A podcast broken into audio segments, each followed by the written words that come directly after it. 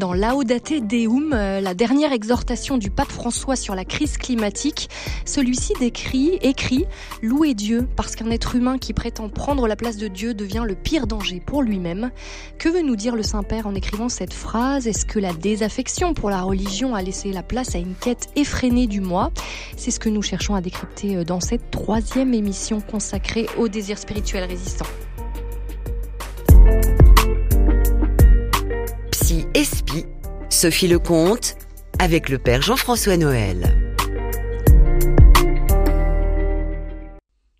Et bonjour Père Jean-François Noël. Et bonjour Sophie. Alors, troisième émission hein, sur le désir spirituel résistant, le vide laissé par l'abandon des religions traditionnelles, comme on a pu le voir dans les deux premières émissions, a conduit à une quête effrénée de l'ego. C'est ce que vous avez constaté dans un, un article que vous m'avez confié avant de, de préparer cette émission. Oui, parce que, comme je, je l'ai dit sans le dire, mais...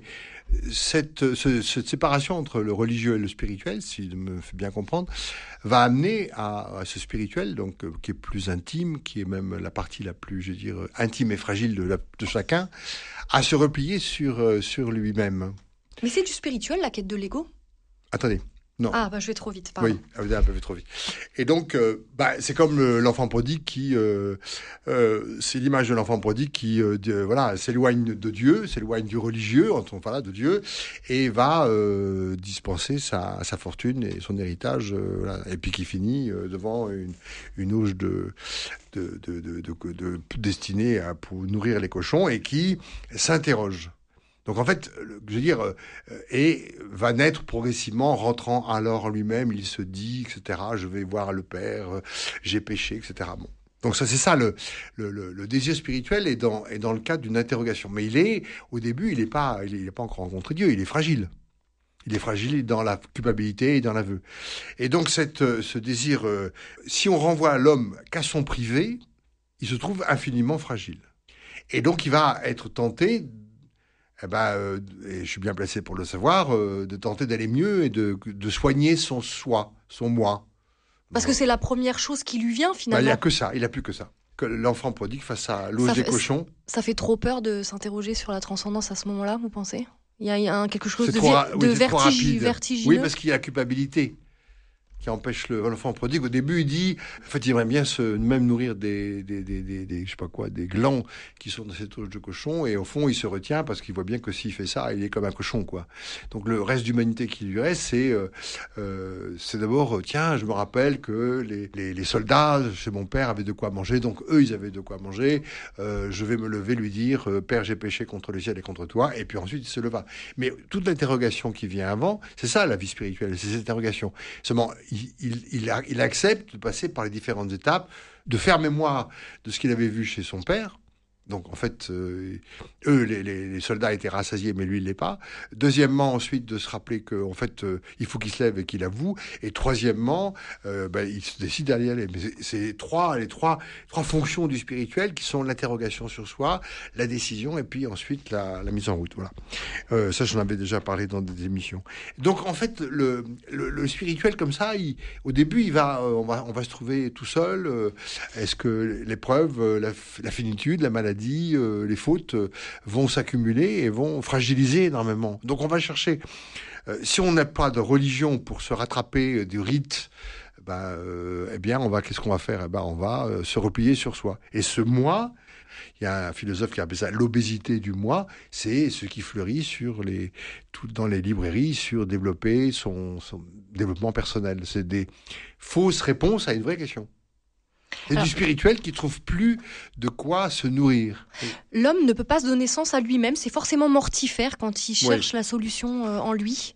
Mortifère, euh, c'est pas mortifère euh, d'apprendre à... J'y vais un peu fort là, je sens. Oui, non mais je veux dire, euh, dans les développements personnels, on développe, euh, je sais pas quoi, euh, euh, comment réussir son couple, euh, comment euh, éviter, euh, je sais pas quoi, arrêter de fumer, comment... Euh, Bon, c'est, c'est gérer, c'est pas, on sent bien. Gérer ses émotions aussi, gérer ça on le voit émotions. beaucoup, mais on marche oui, en soi, c'est, c'est pas mal. Est, c'est pour ça que c'est pas mortifère. C'est incomplet, mais il y a un vice derrière. C'est une première c'est étape. C'est décapité de transcendance. Donc c'est la première étape quand même, on se met en route, oui, comme le fils prodigue. Tout à fait.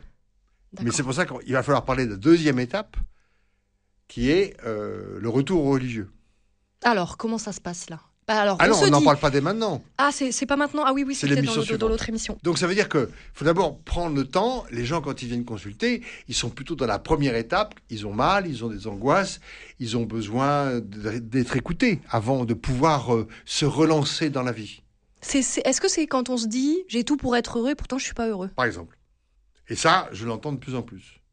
Donc en fait, il y a bien Alors, qu'est-ce qui se passe quelque chose, bah, quelque chose du spirituel qui ne trouve plus de quoi se nourrir parce qu'il a, il s'est soupçonné la religion de l'avoir, euh, euh, comment dire, de, de, de, de mal répondre, hein, et euh, il se replie sur lui-même. Et euh, il y a un mal-être de la spirituelle qui tourne en rond comme une mouche qui se cogne contre la vitre. Alors euh, voilà, après on va faire des Des, des, des, on va chercher dans toutes les spiritualités possibles de quoi euh, satisfaire euh, ce besoin de dépassement qui euh, continue à euh, euh, retentir à l'intérieur de l'homme. Est-ce que c'est de là que naissent aussi tous les phénomènes d'emprise qu'on voit euh, pas seulement dans les grandes religions, oui, partout, bah bien sûr. Parce qu'il y a cette quête aussi de... Parce que cette quête est là et qu'un un profiteur de, qui est malin va euh, s'en emparer et en profiter. Et que donc ce, ce besoin spirituel résistant qui est dans tout homme euh, cherche euh, aveuglément euh, dans la nuit un maître qui veut bien l'élu, l'élu, euh, le, le, le, l'enseigner. Alors quand c'est l'enseigner, ça va, mais l'autre peut en profiter pour effectivement euh, y mettre son grappin et, je, et construire une emprise.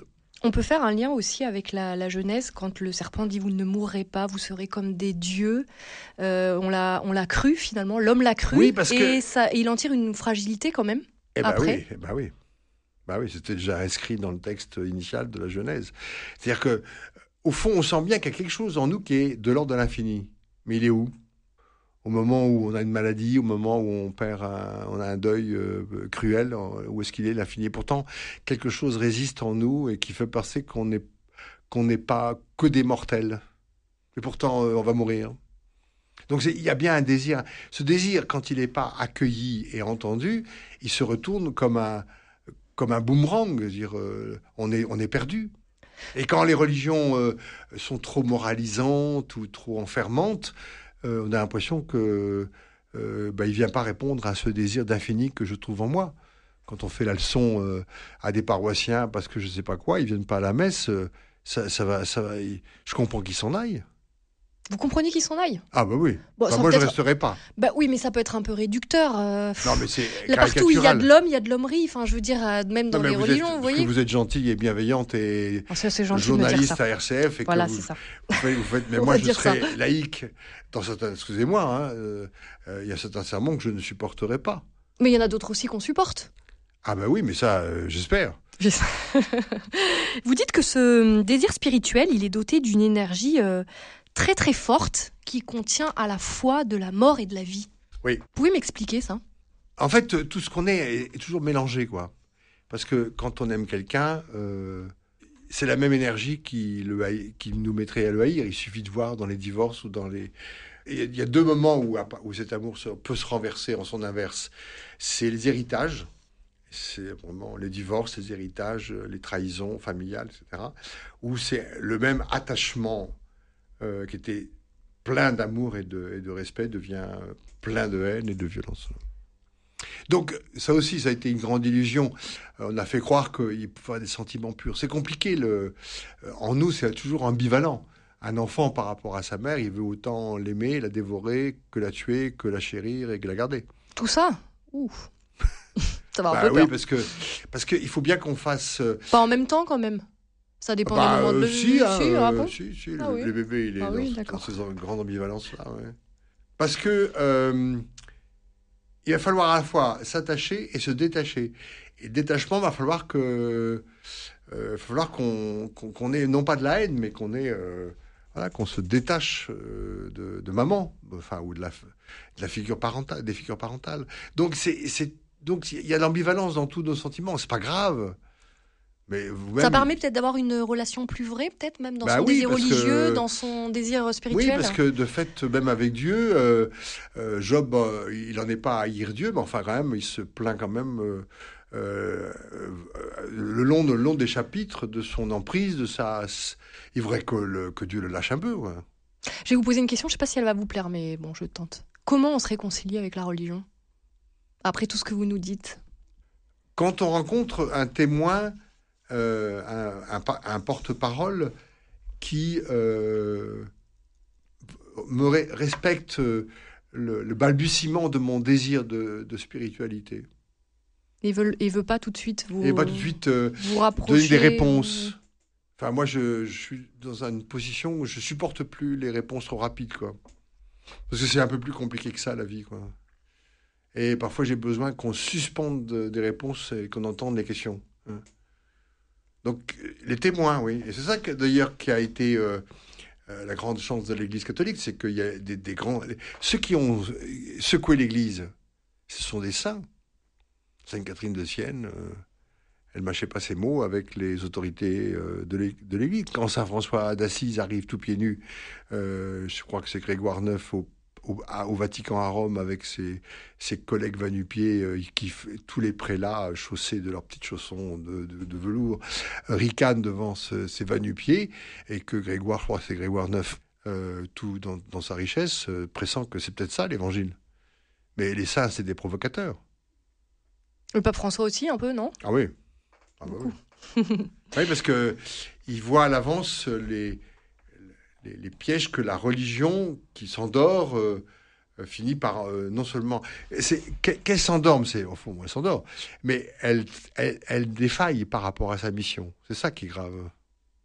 Merci beaucoup, Père Jean-François Noël, pour votre éclairage. Je rappelle que vous êtes prêtre du diocèse d'Aix et Arles, et également psychanalyste, et vous pouvez retrouver cette émission sur r c f point f r. Euh, la semaine prochaine, ce sera notre dernière émission consacrée aux désirs spirituels résistants. Belle semaine à tous, à l'écoute des programmes de R C